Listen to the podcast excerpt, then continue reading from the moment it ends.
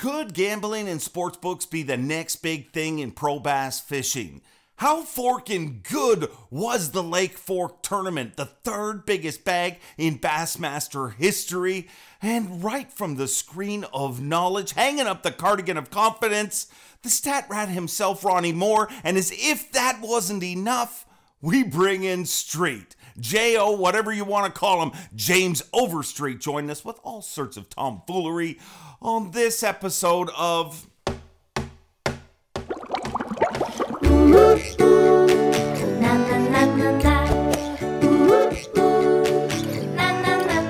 I'm Bob Cobb from the Bassmaster. Welcome to Mercer. I want to welcome each and every one of you back to Mercer. I am Dave Mercer, and that's how little creativity we have at this show. That's actually the name of the freaking show. So, I mean, I lets you remember things. It is April 28th, which of course is National Blueberry Pie Day, National Bravehearts Day, National Great Poetry Reading Day, National Superhero Day, and Denim Day. I mean, all great things. You celebrate whichever you want. But this past week, man, what a freaking week. I mean, obviously, two sports that I'm obsessed with. MMA, probably one of the craziest cards ever. I mean, if you didn't, uh, every one of those fights w- was shocking. Um, it was awesome. But more shocking than all of that, what a forking tournament we had on Lake Fork. I mean, absolutely. I mean, it, no one has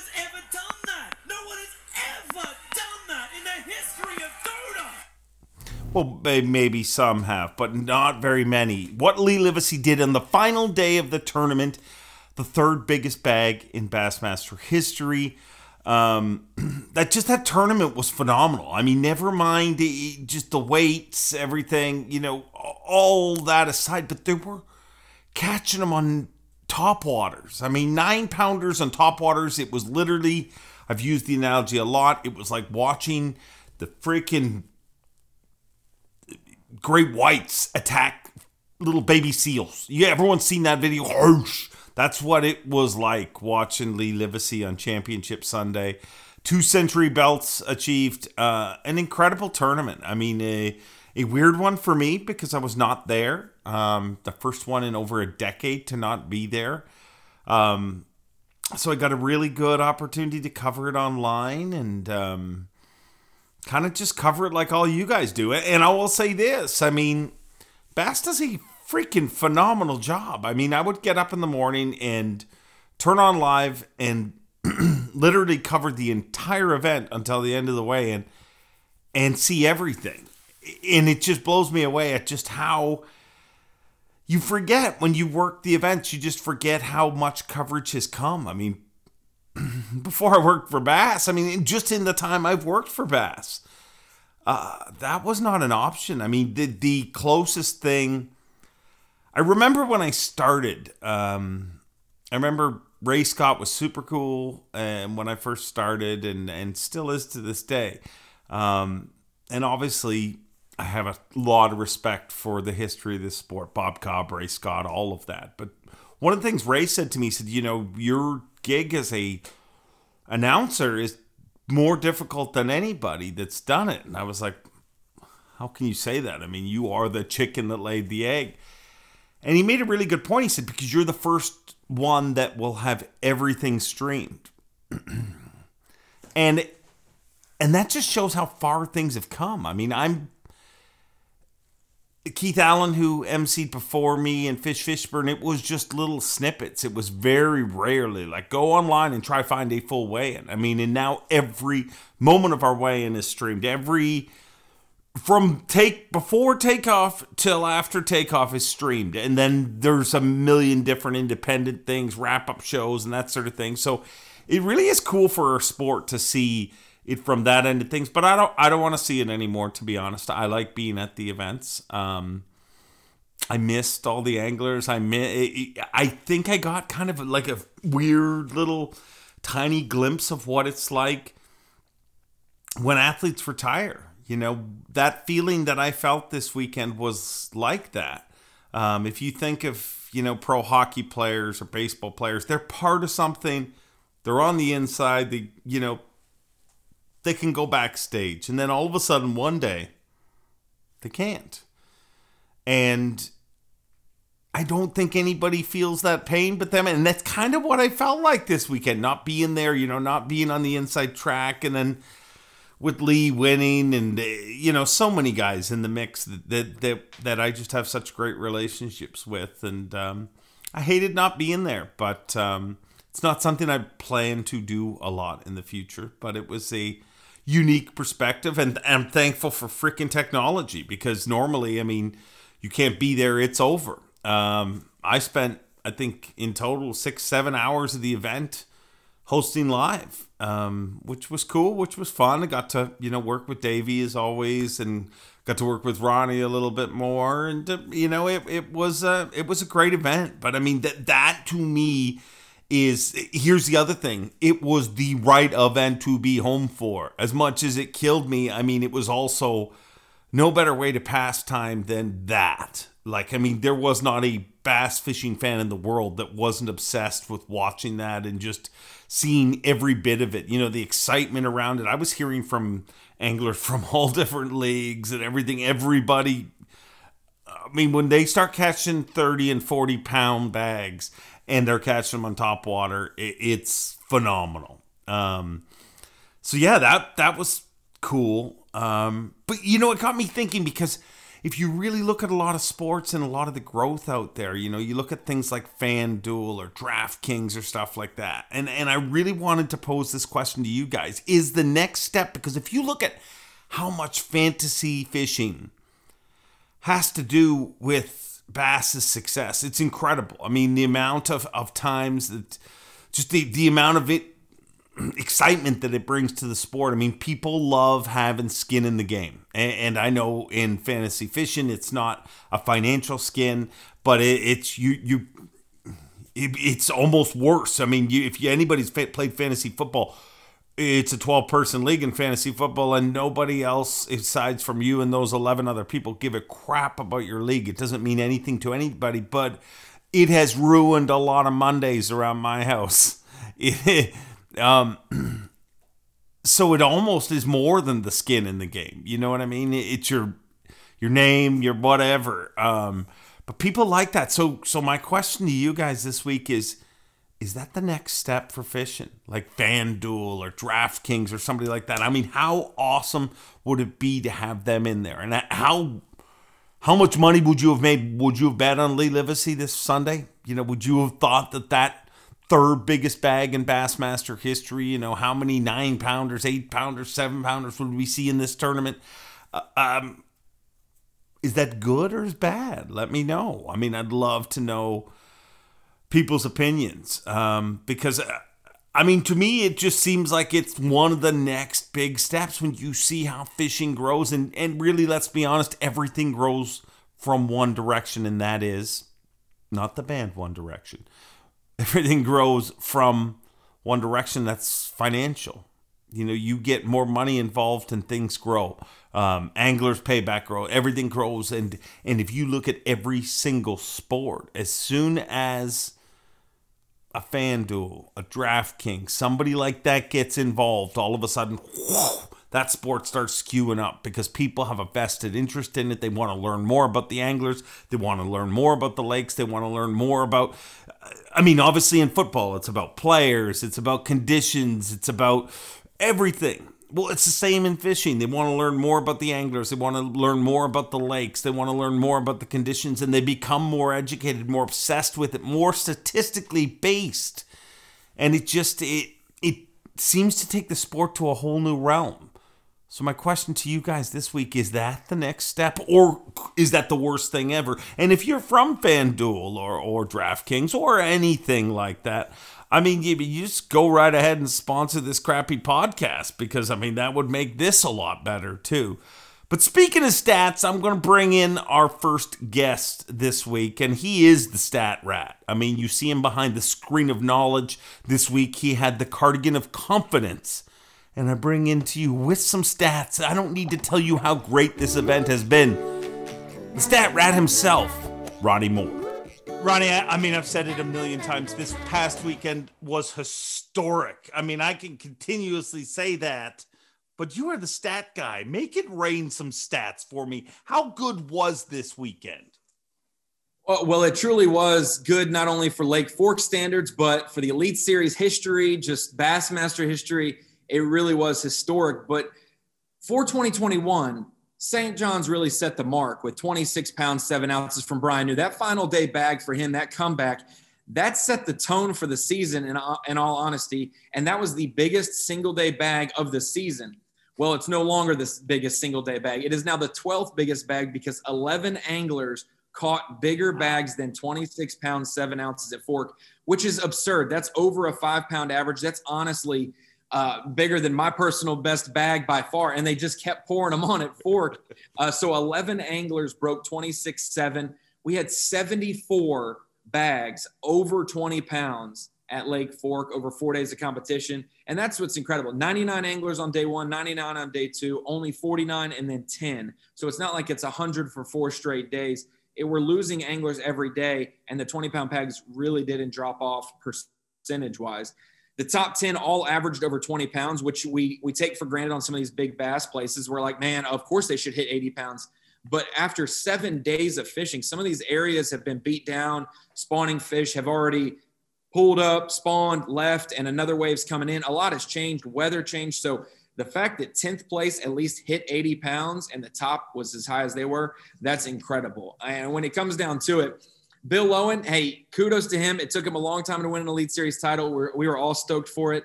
And he had the biggest uh, four day weight uh, for an Elite Series this year 83.5 at Pickwick. That was the biggest weight. Well, eight of our top 10 broke 83.5 at Fork. And obviously, a lot of different factors can be had crazy weather at Pickwick, but Pickwick has them. And we can only compare what happens out on the water. So, eight anglers breaking that 83 pound mark was impressive. So a lot of records are going to be rewrote, rewritten for this season from Fork. The top four, and, and we want to compare it to the Falcons and the other Fork events, the Rayburns, things like that, the Okeechobees, a lot of those big bass lakes. You can't compare them to other lakes. So Ronnie, don't do that. 2021 is totally different until we get to Fork. Well, I'm not going. I'll compare it to straight up great comparison 2019 at Fork when Brandon Cobb won with 114 about a week or so later than where we at where we were at Fork this year and it was very similar. So it lived up to the hype as well. Broke 97 pounds, whereas in 2019, only two anglers did that, and they both happened to break the century mark. We also had two break the century mark this year as well, but we had two other guys so close to breaking that. Yeah. Basically, half of a solid keeper away from doing so. The top five anglers all broke 90 pounds this year compared to eight breaking 90. We had a really stacked 90 to 95 in 2019, but a lot of anglers broke 95 this year. And so it, it's pretty crazy when you compare that. And we're talking about big bass. Uh, we didn't get a double digit, and everybody's kind of disappointed. I wanted to see a 10 pounder get caught, but we had a 913, which was the big bass. Last fall, Seth Feider caught a 9 9, which was the big bass. And we're always comparing it to Brandon Cobb's 11 1, which was just, it's normal for fork, but it's also a not an anomaly for tournament fishing. So there were 11 bass from eight to nine pounds. And then there were an additional four more over nine pounds. And we were blessed with two of those nines coming on,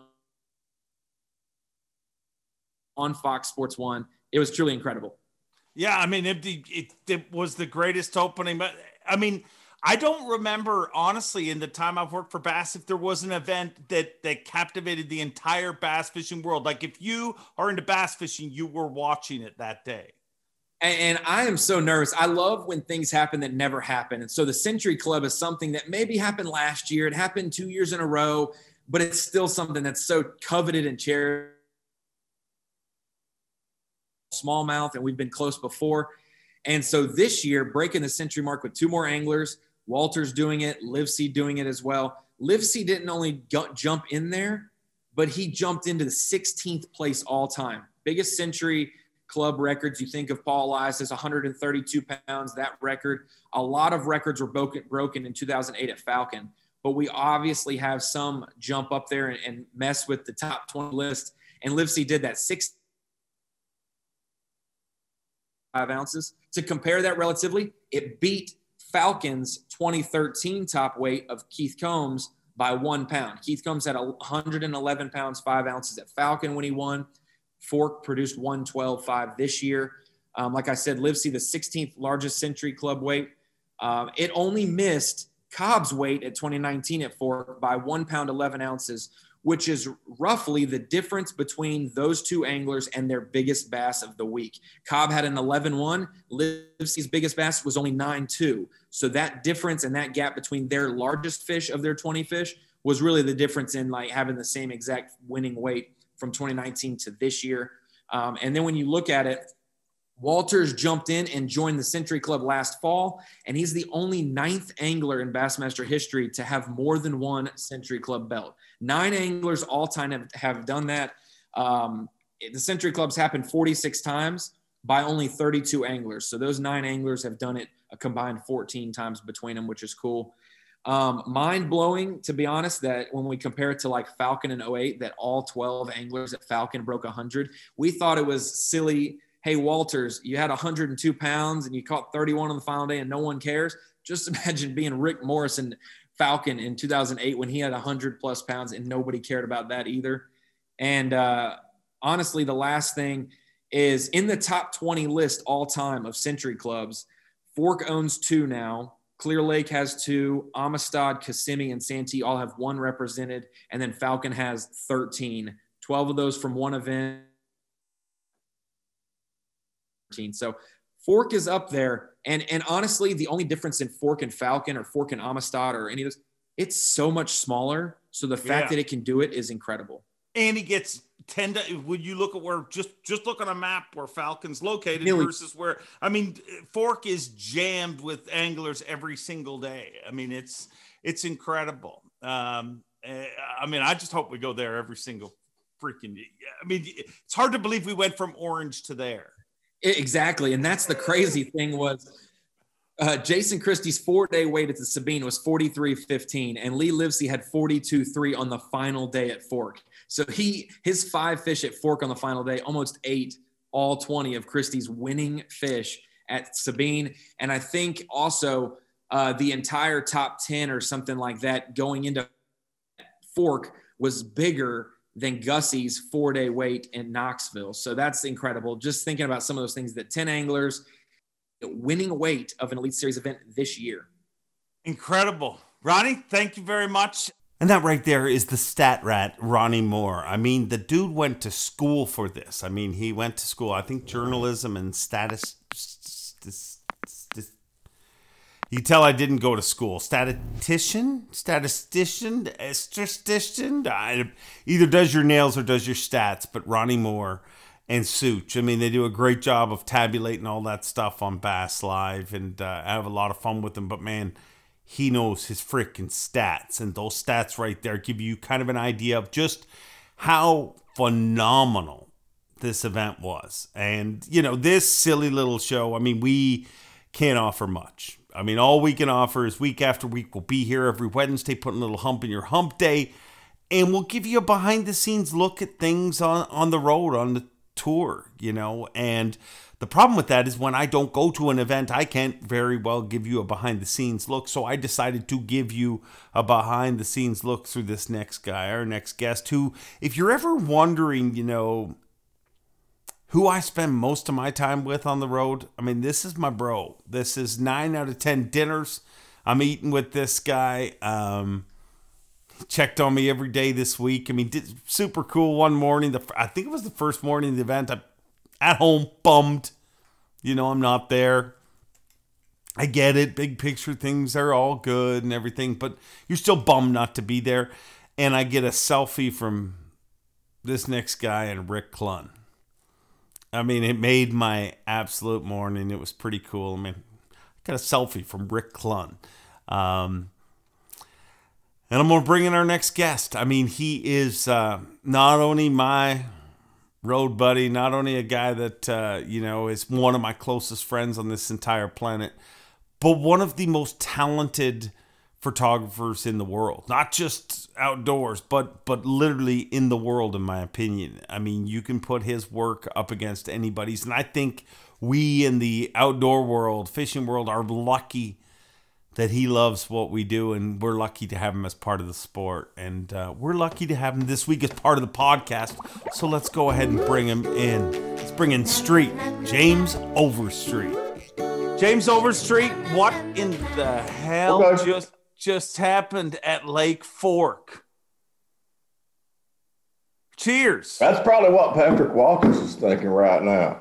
Cheers to you. Some I'm having some good unsweet tea, Dave. It's really good and cold. Good. Yeah, it looks good. It looks good. Yeah, imagine what he's thinking, dude. You weighed in 31 pounds. I know, right? Final day, got another century belt, and nobody's talking about you. He gets, man. I mean, I've always thought that. Well, even less than that, I always thought that. Oh, dude, as I'll, I'll see it in the results every now and then in some random tournament. Usually down in Texas, where they have all these big weights, people weighing like thirty-two pounds, and you know, just like Patrick weighs thirty or whatever plus pounds and gets covered up. I mean, that's got to piss you off, right? I- I mean, does it make you mad? I, I want to know, does it make you mad that you? I mean, like, what I got to do, kind of it like, hey man? so I don't know. I don't have how to think about that. I'd be pissed in a way, but I'd also have big time respect for the guy that whooped me with thirty pounds, right? I talked to him earlier today, and he he kind of I think he's there. He just kind of was like, man, he said he knew it was kind of happening. Like throughout the, he said that you know when he's catching them, and he said I had like seven boats watching me, and then Sago pulled up, and I'm thinking, yeah. And then he said one by one, everybody just left, and then he said he said the real humiliating point was when he, the end of the day, I guess he went into the same area that Lee was fishing. And as Patrick's and Patrick's got 31 in the boat, and he all he hears is all these people cheering Lee and saying, "You did it, man! You did it!" And then when they then when they pulled up to the dock, he said, "He said I looked at Lee and I said, uh, you get him?" And Lee was like, "Yep." And he said, "You get 30?" He said, "Yep." 35? He said, "Up." And he said 40, and he couldn't believe it. But I think when you get beat like that, but I mean, you tell me what was the vibe at that event like? Well, you were the, you were just talking about a little scenario. I happened to be on the up there when when they all pulled in because you know Lee's coming in with an over and Patrick's coming in with an over, and so I'm just down there doing my deal. You know, before the weigh-in starts, shooting some stuff in the boats with those guys. And when Patrick pulls up, you know, you see him look over at Lee, and that whole thing kind of goes down and. Patrick kind of goes, "Oh wow, really?" you know, I mean, I think he knew Lee had him big, but I mean, I don't think you th- ever think forty pounds big. You think thirty, maybe, like on Fork or on these big bass lakes, but man, forty just doesn't happen. You know, you're talking about the third largest sack of fish ever weighed in in the Bassmaster tournament, so that doesn't happen. And if that's what it takes to beat you, then I say you still hard to beat. You Patrick had a hell of a tournament. were you at were you at Falcon when Scroggins weighed the 44-4? Were you at that tournament? Yeah, yeah, I was at that one. But I feel like it probably didn't stick out as much because so many guys caught him that time around. Well, I think it stuck out in the. It did. I remember it sticking out quite a bit because you know people were weighing in high thirties and even forty pounds with five, and uh, from the first day on at that deal. But anytime you know, like we were thinking, maybe you know, can you break Rojas's record here? Somebody can somebody you know get in a place and have it to themselves and do it? And uh, so from that standpoint, you know, we're hearing that, that Scroggins is close. You know, we know he's close. He's 44, what was 44 12, something like that. 44-4. 44 4. So, I mean, he's breathing on it, man. And, uh, but just didn't quite get there. So it shows you how hard it is. You know, I mean, that's, it's a nine pound average you got to get to to have the, the heaviest. I mean, most people want to get to one nine pounder and they're, and they're fishing live. So you got you got to catch five in one day. I mean, think about it. You know, I mean, it's, it's not it doesn't happen. No, no, it doesn't happen. It- But that's what I, I wonder how many people has it happened. How many people have caught forty pounds? Pros and everybody. How, how many people their best five have been forty pounds in their life? And on any random day of fishing, I mean, can you go out and catch five eight pounders? On I mean, have you done that? Has anybody done? I mean, I don't think that many people catch 40 pounds in their life. No, I think a lot of people have caught 30s. You know, eh, a lot of tournament. You know, I'm not talking about in a tournament, but I think, but but when you talk 40s, that's I don't know anyone that's done that. I mean, hmm. it, it's you think of how long both me and you have worked for Bass, and Yeah. we've been lucky that they you, know you've been there for both of them but in our time there's been two over four you, you know what i mean in that class like it really it doesn't um I, I always wonder what what do you think Rojas was doing this way probably pacing back and forth hoping don't don't he was the only dude hoping it wasn't getting to get beaten I don't know, man. I know Dean pretty good. I'm, I'm, I was good friends with Dean. I've been for years, and I mean, you know, man, no, he don't want nobody breaking his record. I'm sure. I mean, there's no doubt he don't want nobody breaking it. So I'm bet. I don't know. You know, I'm sure he was hoping it wouldn't happen. So Did, D- Dean did it in Florida yeah, Yeah, Scroggins, you know, and Dean's from you know Havasu, and Scroggins is from Florida, and he did it in in Texas. But Lee Yeah. to do it in front of his hometown crowd. I mean, what what was the what was I it gotta- like? I got to tell you this. To me, uh, and nothing against anybody catching 40 plus pounds anywhere, but I think to catch it on Lake Fork, especially as busy and as heavily Yeah, Dude, you should have seen all the boats. I mean, it spawned. It's full moon in April on Lake Fork. You know how many people are bombing that lake, and uh, and a lot of good fishermen out there. You know, so for you to be able to to do that, and, and, you know, Lake Fork's not that big, man. It's not like Rayburn, Toledo Bend, and all. I mean, it's what 23,000, 24,000 acres. It's not that big, so it's just hard to do, man. And it's that much more impressive that he did it on a lake. It's fished so hard and uh, a smaller lake and gets a ton of pressure. You know, I mean, when you do it, we never been to Falcon with the elite. I'd, Yeah. I'd only heard just a bit about Falcon. I mean, it was just such a well kept. Nobody went down there hardly. You know, back in the '80s and '90s when it I, I heard about it one time back in the late nineties, maybe that it was, you know, that it even was there. So I had a buddy that went down there some kind of team tournament, came back talking about how he got all his tackle tore up down there in the damn trees. but but that's all I knew about it. So when we went, it was just, you know, nobody really knew. And now I went down there and tracked fish, and I figured out pretty quick that that place it had them, man. It was crazy. So yeah. I anyway, mean, pretty impressive as heck, man. I mean, Lee to do that at home, especially after he missed a cut the last time we were there, that had to, that had to feel really good for him. So, he's a good dude, and I'm proud to see him have that bit of redemption there. Yeah, no, it was uh it was and and just like that, I mean uh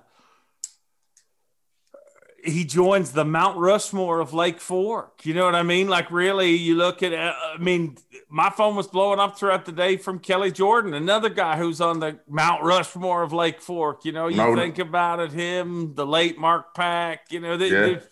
like but but there's something about those dudes like when you watch them compete, don't you think like Lake Fork almost like I kept saying on live that, and I know that Ronnie and even Zona at times kind of scoffed at me where I was like, hey, he hasn't won it yet. You know what I mean? In the morning when they were like, oh, it's over, it's over. I'm like, he's one fish away from winning it. And Lee kept saying that too because he fishes there. I mean, I don't think the 40 sack seemed as oddball to him that it seemed to everybody No. else. But but that's kind of when you think of Pack and you think of Kelly and you think of Lee, they all kind of got that, you know, and and and in some ways that might be bad for them. In some ways, it's really good for them, you know, depending on the fishery. But I mean, I I know I how many times do you see Kelly Jordan, you know, weighs 29 pounds one day and will just not play small ball the next day. You know, he will just, and Lee's very much that way. Do you think it's that lake that makes him that way? I think they're just used to swinging big all the time. That's how they grew up fishing. That's how they fish every day. I mean, you know, Lee's still guiding a lot. And, yeah. you know, he's trying to put his clients on big, they want big fish, you know, and he's got to, still finding big fish for clients. So he happened to find himself five really good ones there, Dave. But you know, he, um, I think their their mentality's a little bit different. I mean, I've been asked a lot of mm-hmm. times why Kelly, you know, Kelly Jordan's got the most had the most big bass for, I guess, still does in Bassmaster history. In every circuit.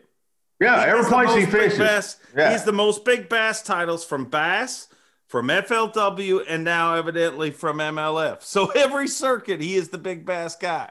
Yeah, and, and you know, and you and I are both really good friends with KJ, and, we've talked a lot, spent a lot of time together over the years. And I asked him, man, why you think it? And He says, well, I'm not really big fish don't intimidate me like they might some other people because I've caught a lot of them, you know. Because, dude, you know how it is. You hang a really big one, man, and you hadn't had a lot of that happen to you. Like, it, it'll kind of freak you out, you know. I mean, I think you can you can do things and fight a fish away that you would never do, you know. Yeah. I mean, I've done it myself, man. I mean, I've sat down and retail. I mean, all right, you got a big fish on the bed. I just think they're not scared to take those fish on, man. I mean, they're like 10 pounder. I've done this before and I've done it a lot. And most people just hadn't done it. It's an experience thing, I think. And that's just how they're wired because they've done, they've caught so many big fish that they're like, that's why I'm here is to catch big ones. And that's what I'm going to try to do. Yeah. Yeah. Well, and if you think, I, when you're saying that, I keep thinking about all the times I saw Lee like playing him at the side of the boat. You know what I mean? Talking about the parabolic rod and everything. And I'm just like, what are you doing? But it's, but it is, it is almost like watching, you know, one of the northern guys play a smallmouth versus a guy from down. You're just used to it. Well, the first thing a lot of people think when they hang a big fish is, "Oh God, I don't want to lose him," or "How many ways can?" or "Oh, don't do that." Don't. I just, I really do think it's just you got to get used to fighting those big fish. You know, the way Yeah. they pull and as strong as they are. You, know, and I think those guys have just had a lot more experience with how that goes down. I mean, you see a big fish jump, and that thing kind of blow your mind. but a ten pounder comes up, you know, he don't look like nothing else. You know, people say, "Oh, I caught a ten or a ten pounder." Don't look like it looks like a seven foot man when you're walking into Walmart. If you see a seven foot man, you know he's seven feet. You don't have to guess and say, "Is that somebody seven feet?" No, he ain't seven feet. Same with a ten pounder. He just built different. It's a whole different creature. And It that's, got. that's what made it so cool too, that he caught them all on top water. I mean, lot All of. I mean, dude, it reminded me literally of the video. Like we've all seen the Nat Geo videos where the freaking great white starts eating the baby seals and everything. That's what it was like. I mean, all of a sudden, all the other top water hits that we got excited about in the past just don't mean as much. Yeah. And man, they hit it. They ate it good too. I mean, you would see those. I mean, he had them pinned with both sets of front and back hooks, top and bottom, a lot of times in their mouth, where they're just open mouth coming at him, the, you know, the whole way, you know. And I tell you, did you notice how many fish we had that were hooked really weird, man? I I don't know that I ever remember so many fish being foul hooked in a tournament as we had over there. I don't. Why do you think that is? I mean, like I they're think- swiping at the bait. Uh, weird, I don't know what was going on with that. I think time of year, you know what I mean? Like they're not yeah. really eating it. You know, those Mhm. fish, those fish, and I think that's why they continued to push too. Like when you traditionally, when that weather comes in like it did, those fish should have like it should have really pushed things back. But I just think that those fish have been repressed and repressed. Like they've been trying to spawn for the last several months and just Right. thing after thing. And and now it's to the point that like it's the end of the night at hmm. the bar. I mean, it's going to happen whether one way or another. This is going to happen. So no matter how ugly it's going to get, it's going to have to happen. yeah, I know. And, you know, they're kind of doing that at home here. You know, I fished last week and that cold front came in and there, there should have been fish up everywhere. But, it, you know, it's kind of the same deal. The nights have been cold in the south, down here in the southwest. Yeah. But, uh, man, I, I'd like to be down there this week, though. Oh, you know, the weather's kind of stabilized here. So, and it started to stabilize yet I, because I thought it would be big the last day because the weather was finally getting stable. The night stayed warm. They didn't have a lot of wind. And I figured somebody's going to, or more than it was going to be the biggest day because it was really the best day to fish. You know, the cold front was kind of on the front end of the tournament. And then it, we had a warming trend that slowly made the fishing better, toward, especially building into that last day, and they just hit it right. And that full moon. That full Oh, yeah. like Yeah, the pink full moon. That's right. a, was it a pink full moon? That's what they called it. I didn't see no pink, but they called it pink. I don't know. I don't Hey, know. what- really. One of the things we got talking about on live, and, and I don't have an answer for it, but when you really think about fork, you look at techniques like the Senko, uh, the big jig and spoon, you know, the flutter, big giant flutter spoons, the um, long lining, strolling, you know, all those techniques Mhm. came from fork. Why do you think so much comes from fork? I think it's kind of like, uh, you know, the Japanese bring a lot of techniques over here just because they're, I think it's because it's a necessity that you come up with new techniques and things just out of pure fishing pressure on some of it. You got to show them something different. And, you know, different techniques are developed, different baits, that sort of thing. You know, all that finesse fishing over in Japan, you hear Taku Ito talk about you know how he fished that bridge, for instance, over at the Sabine. That's a totally different technique, man. I mean, nobody fishes that freaking slow here. I mean, I, I don't know how you fish that slow, but that's what it took, you know. And once again, you know, the I've always said this about elite guys from having camera boat drivers over the years when I would have one. Usually be a local guide or somebody like that. But even those guides will learn how to, most of the time, they tell you by the end of that deal that, hey, they learned a different way to fish the lake they've been fishing their entire life. And that, Yeah. born out of necessity. You got to come out of, up with something new, man. I mean, they're looking at the same stuff every day. And I guess that's a lot of it. Yeah, no, I I'd agree with you there. That that's kind of what we came up with too. And you brought him up, so talk to me about Takumi Ito and how awesome he is. I mean, just to not even just on the water. Like I don't even talk about his angling skills. I just as a person, the world needs more Takumi Itos. Oh, he's the best, man. He's just fun. To, I can't believe he's in his 30s. I don't know if I believe that or not. How can that kid be 30? I called him a kid, man. He looks like a little Japanese Justin Bieber. he's like a little kid, though. He look, he's such a good guy, though. And he says thank you. And I, he's really respectful. And I remember talking to him when he first started fishing the opens. I got a cool picture of him. It's still dark. He's getting his stuff ready. And I didn't know he's going to be like the next big thing, no. But man, I'm telling you, dude, he may be the best Japanese angler we've ever had. I mean, you watch. I mean, he catches them everywhere. I mean, he catches smallmouth, largemouth, big fish. I mean, whatever he's got to do, he's getting it done. You know. So, I thought and he's well, he's finally getting used to catching big fish. He says he likes to catch two pounders because he, the big fish are- they they hurt him. They're too strong. I, I I think I mean I think it remains to say whether he's the best. I, I don't think Yeah. because you got guys like Tak who won the classic. But I, what I will say is I think he may be the best communicator. Like really, it blows me away because the first time I met him was at one of the meetings in Birmingham when he was joining the Elite Series, and he did ninety percent of his communication through his wife. You know, he really was not good at English at that time, and now yeah. There's not a soul in the world that doesn't love watching him weigh in. No, and they love watching him fish. I mean, and all this crazy little noises he makes and all when he's fighting fish. You know, he's kind of like, you know, Stevie Wright does that. He's always doing all these goofy, like grunting and groaning. And all, I mean, all day he does that for no reason. But anyway, I like him, but I, you know, he does communicate great. I tell you something interesting. Even when he couldn't speak, his English is so much better now. But early on, you know, they do the top lures gallery. Yeah.